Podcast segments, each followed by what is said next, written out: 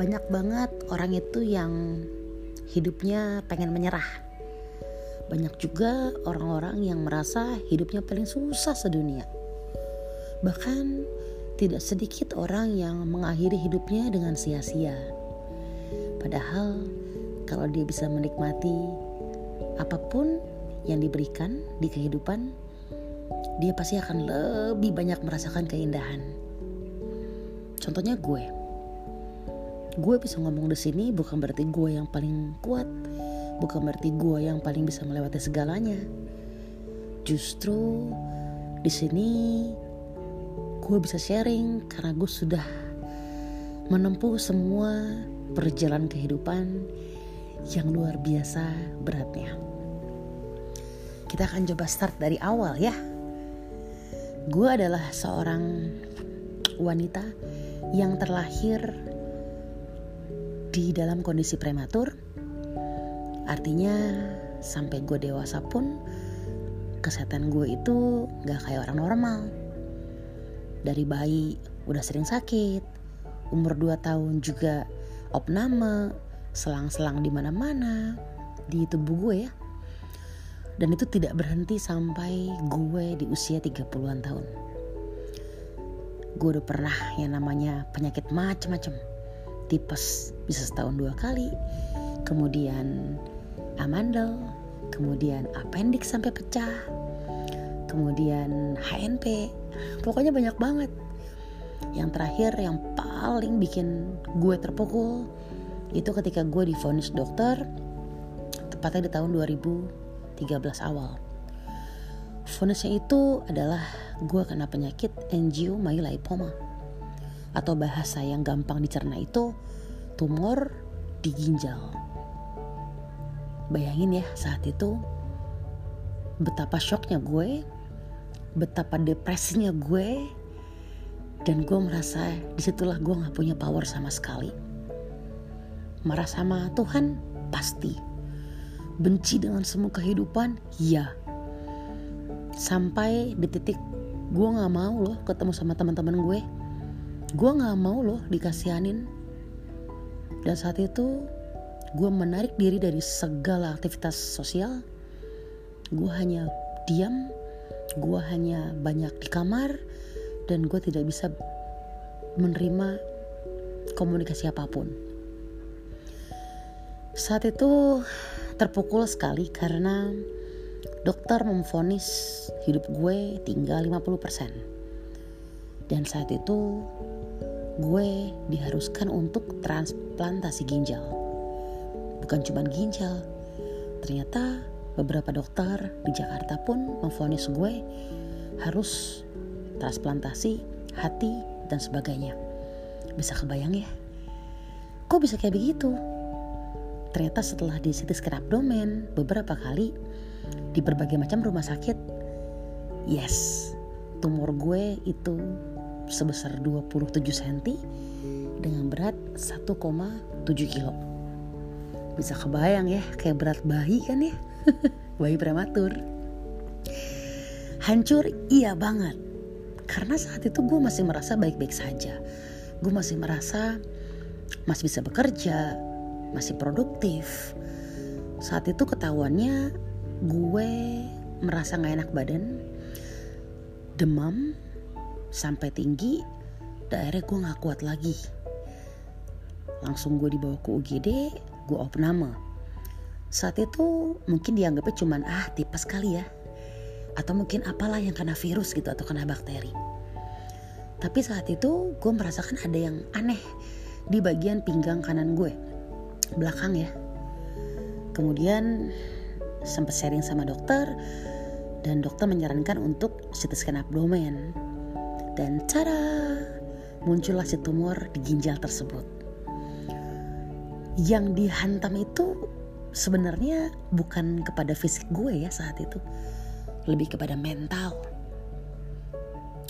Gue merasa gue adalah orang yang paling sengsara. Gue adalah orang yang paling tidak berdaya. Gue benci banget sama Tuhan gue saat itu. Gue sempat komplain sama Tuhan, kenapa Tuhan harus gue Sementara anakku masih kecil. Dan informasi saja, saat gue divonis itu 2013, gue sudah menjadi single parent ya. Jadi gue harus survive buat anak gue semata wayang. Berbagai macam cara, berbagai macam rumah sakit, berbagai macam treatment kita coba lewati, berharap semua treatment tersebut, baik itu medis maupun non medis, hanya untuk menyelamatkan ginjal gue. Karena kalau pakai medis sudah pasti ginjal gue harus diangkat. Berat banget itu rasanya, hancurnya luar biasa. Bisa dibilang titik terendah gue, mau mati aja. Gue benci sama semuanya. Hidup ini gak adil. Ya itu yang gue rasain. Sampai pada akhirnya, yang menguatkan gue adalah keluarga. Bokap gue, nyokap gue, kakak gue. Dan yang paling besar supportnya adalah anak gue yang saat itu masih kecil banget. Walaupun mungkin dia belum ngerti ya saat itu apa yang terjadi. Kenapa kok bundanya nangis terus tiap malam, memeluk dia dengan bahasa anak-anaknya. Dia cuma bilang, "Bunda tahu gak sih kalau aku sayang sama Bunda? Bunda jangan nangis, Bunda harus kuat." Itu aja kalimat-kalimat dari mulut kecilnya. Akhirnya gue larilah ke salah satu rumah sakit besar di Jakarta dengan harapan jawaban dari rumah sakit yang tersebut nih bisa menyelamatkan ginjal gue. Ternyata gak juga. Aduh, rasanya hancur. Oke deh, udah gak punya jalan lain. Semua dokter di Jakarta sudah memvonis seperti itu. Mau tidak mau gue harus melakukan operasi pengangkatan ginjal gue. Datanglah di hari H, ketika hari itu hari operasi gue. Pagi-pagi jam 6 gue dipersiapkan untuk masuk ke ruang operasi, dan seluruh keluarga gue itu sudah berkumpul di kamar. Ketika dipanggil nama gue sama para perawatnya, gue langsung dipakein semua kostum yang warna hijau-hijau. Dan gue hanya terbaring di tempat tidur. Lalu orang tua gue, sepupu gue, teman-teman gue itu pada berdiri mengitari tempat tidur rumah sakit. Dan saat itu anak gue lompat ke tempat tidur dan dia memeluk gue dengan kencang. Dia cuma bilang, "Aku mau sama Bunda." Tuh, hati gue rasanya hancur lebur gak karu-karuan. Gue harus ikhlas saat itu, dan bokap gue cuma bilang, "Serahin sama Tuhan. Kalau memang Tuhan bilang kamu harus hidup, kamu akan hidup." Deg-degan iya dong. Dan teman-teman tahu nggak, dokter urolog gue itu bilang tingkat keberhasilan operasi ini tidak lebih dari 50%. Artinya gue bisa mati di meja operasi.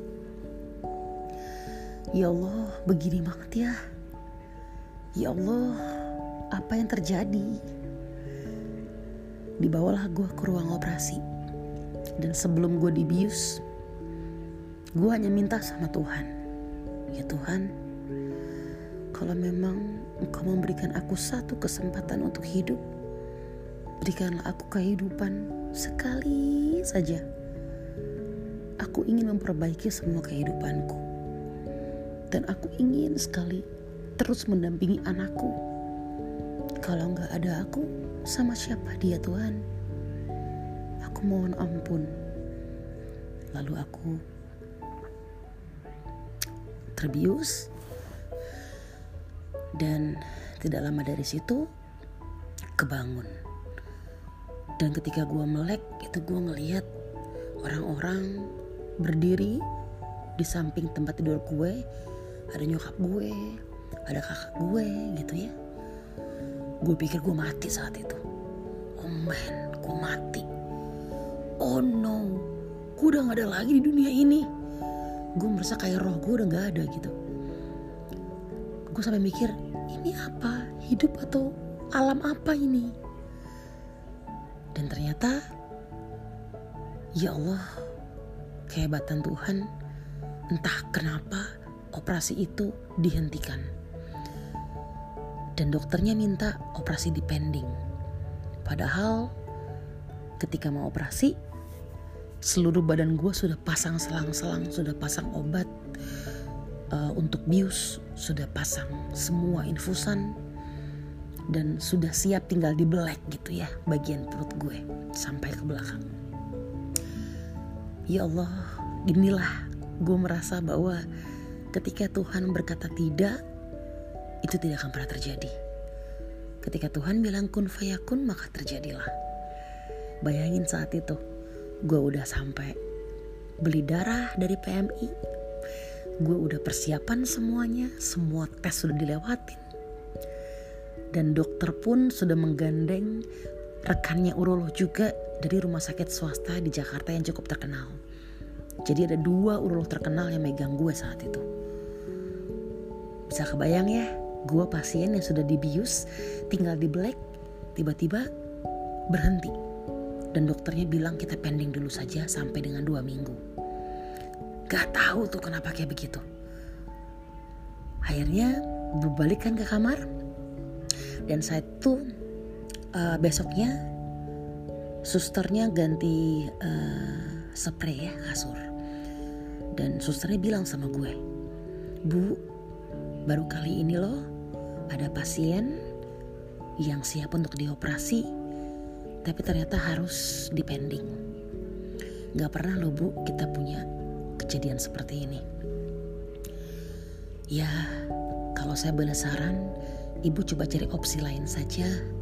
Siapa tahu Bu ada yang lebih baik. Bayangkan ya, perawat di rumah sakit swasta terkenal di Jakarta itu ngomong kayak gitu. 2 minggu gak mungkin gue stay di rumah sakit. Akhirnya gue pulang ke rumah. Tetap gue mesti jaga kondisi. Gak boleh pilek, gak boleh demam, harus fit. Makanan juga dijaga. Gak boleh ada MSG. Harus banyak makan sayur, buah, pokoknya semuanya sehat. Udah kayak fragile gitu ya gue.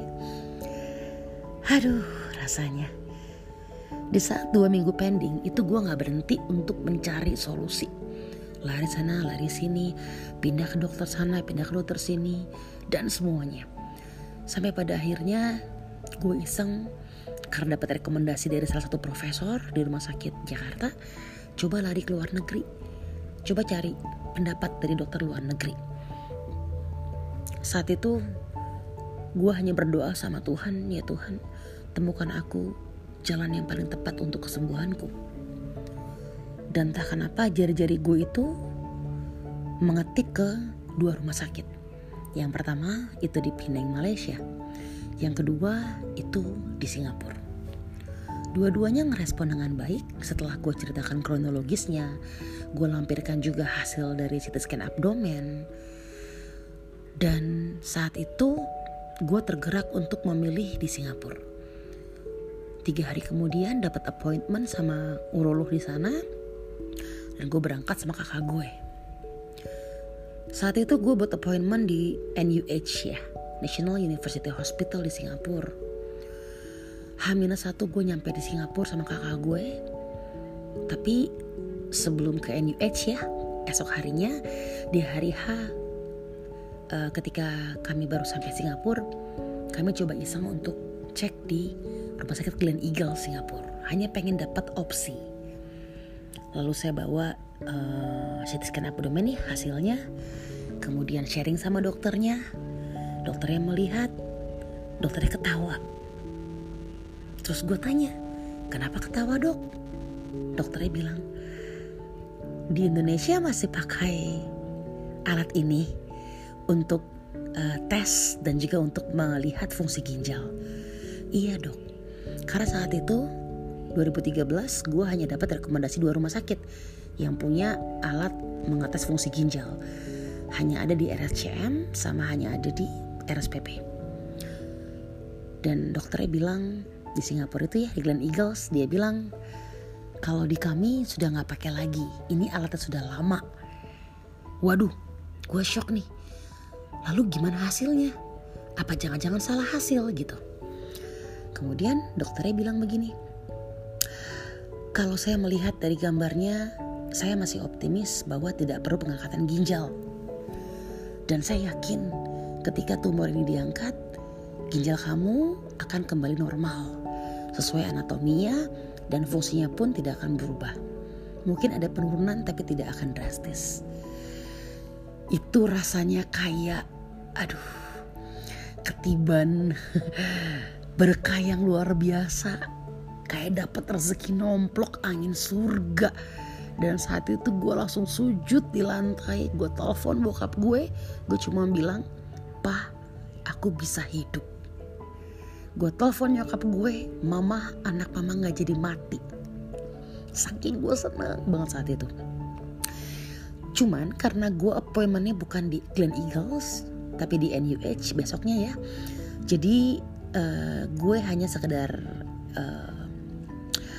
diskusi lah sama dokter Gleneagles gitu ya, untuk konsultasi. Gue bawa pulang hasil lab gue itu. Kemudian keesokan harinya gue ke NUH. Di NUH ternyata pelayanannya bagus banget, dan dokternya pun mengatakan hal yang sama, persis kayak dokter yang ada di Gleneagles. Gue masih ingat nama dokter gue yang di Singapura, di NUH, namanya dokter Tiong Ho Yee. Masih muda dan pintar luar biasa. Jawaban beliau sangat menenangkan, beda banget sama yang gue temuin di Indonesia. Di Singapura cuma bilang begini, dokter Tiong Ho Yee-nya, melihat kondisi ini saya akan berikan 2 opsi buat kamu. Yang pertama dengan embolisasi, yang kedua dengan surgery.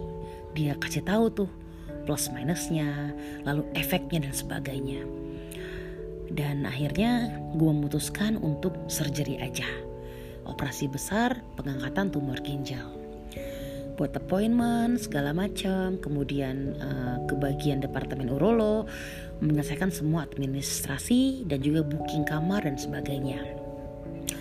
Pulanglah gue ke Indonesia, menunggu sampai hari H ketika gue harus operasi. Tapi karena itu beda negara, mau tidak mau gue harus stay dulu paling gak 1 minggu di Singapura untuk memastikan kondisi gue stabil, gak ada sakit, gak kena virus, kondisinya fit, karena akan mengalami operasi besar yang kurang lebih sekitar 6 jam. 1 minggu sebelum gue operasi, sudah stay di Singapura. Tiap hari mesti jaga kesehatan, tiap hari harus makanan yang makanannya udah kayak makanan atlet ya, harus sehat segala macem gitu. Sampai tibalah di hari H ketika gue akan operasi. Panik, deg-degan, khawatir saat itu, dan masuklah gue ke ruang persiapan di operasi. Tahu nggak yang terjadi? Ternyata Tuhan kasih gue cobaan lain. Ketika gue masuk ruang persiapan, tiba-tiba badan gue suhunya tinggi sampai hampir di 37,5. Dan di Singapura kalau sudah sampai angka 36,8 itu gak boleh operasi. Beda sama Indonesia ya. Bukan gue pengen membedakan, tapi ini pengalaman pribadi gue gitu. Alhasil ketika di ruang persiapan dengan kondisinya gue suhunya naik, terpaksa dokter mempending operasi gue sampai dengan 2 minggu ke depan. Oh my god, artinya gue harus stay lagi lebih lama di Singapura. Pertimbangannya banyak banget. Gue harus jauh dari keluarga, artinya tidak setiap hari gue bersama keluarga gue kan, karena mesti ganti-gantian yang jagain gue di apartemen. Jauh dari anak gue, dan yang pasti memikirkan biaya hidup, karena gak murah ya di Singapura saat itu kan. Sekarang malah lebih mahal. Pulanglah ke Indonesia. Daripada gue 2 mingguan sendiri di sana, gue pulang ke Indonesia. Tiap hari gue tempel termometer di ketiak, lalu harus pakai semprotan hidung supaya nggak bersin-bersin, karena gue punya alergi ya untuk hidung, gampang bersin kalau kena sesuatu yang menyengat. Gue juga mesti mengatur pola istirahat. gue harus tenangkan diri supaya nggak stres. Singkat cerita, berjalanlah 2 minggu, gue kembali ke Singapura untuk operasi. Didampingi oleh orang tua gue, nyokap gue datang, bokap gue datang. Ya, gue masuk ruang operasi, 6 jam lah gue di dalam ruang operasi. Ketika masuk ruang operasi pun, dokter juga sudah mengatakan hal yang menenangkan buat orang tua gue. Intinya dokternya bilang, tenang aja pak, bu, anak anda bersama kami, don't worry. Bapak sama ibu boleh jalan-jalan dulu aja di Singapura gitu. Walaupun tetap nyokap gue nungguin ya di ruang tunggu selama 6 jam ya, komat kamit berdoa gak berhenti. Bokap gue mungkin menenangkan stresnya supaya dia juga gak panik. Bokap gue jalan-jalan lah gitu ya, baru sore baru kembali. Gue tahu beliau itu orangnya paling kepikiran sama anaknya, tapi mungkin gak mau kelihatan kali ya, biar gue juga tenang. Akhirnya tibalah gue di ruang operasi selama 6 jam, dan gue keluarlah dari ruang operasi pemulihan, dan akhirnya operasinya berhasil alhamdulillah, dan kembali ke kamar. Yes, bener, tumor gue tepat seperti yang di CT scan, sepanjang 27 cm, kemudian dengan ketebalan kurang lebih 4 cm, dengan berat 1,7 kilo. Wow. Dan dokter di Singapura bilang ini adalah kasus angiomyolipoma terbesar se-Asia Tenggara. Masuk jurnal bo gue. Disitulah gue merasa bahwa hidup ini intinya jangan pernah nyerah. Intinya jangan pernah merasa kita yang paling susah. Jangan pernah merasa bahwa kita orang yang paling menderita dan Tuhan tidak adil sama gue. Gue pernah ngalamin fase itu. Tapi dengan support keluarga, orang-orang tercinta, dan kembali lagi ke Yang Maha Kuasa, kita serahkan lagi semua sama Tuhan. Dan gue percaya banget Tuhan tuh pasti menyiapkan jalan keluarnya. Dan alhamdulillah sampai sekarang sudah 7 tahun berlalu, Tuhan tetap kasih gue kesehatan yang prima, kondisi yang fit, dan gue semakin bersyukur dengan apa yang Tuhan kasih. Mungkin kalau saat itu gue menyerah, gue udah gak ketemu lagi dengan anak gue udah gak bisa melihat indahnya dunia ini. Kalau mungkin saat itu gue memilih untuk menjadi depresi, mungkin juga gue udah masuk rumah sakit jiwa. Jadi pada intinya hidup itu pilihan.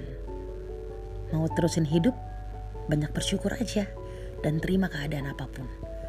Atau pengen menyerah kehidupan, it's your choice.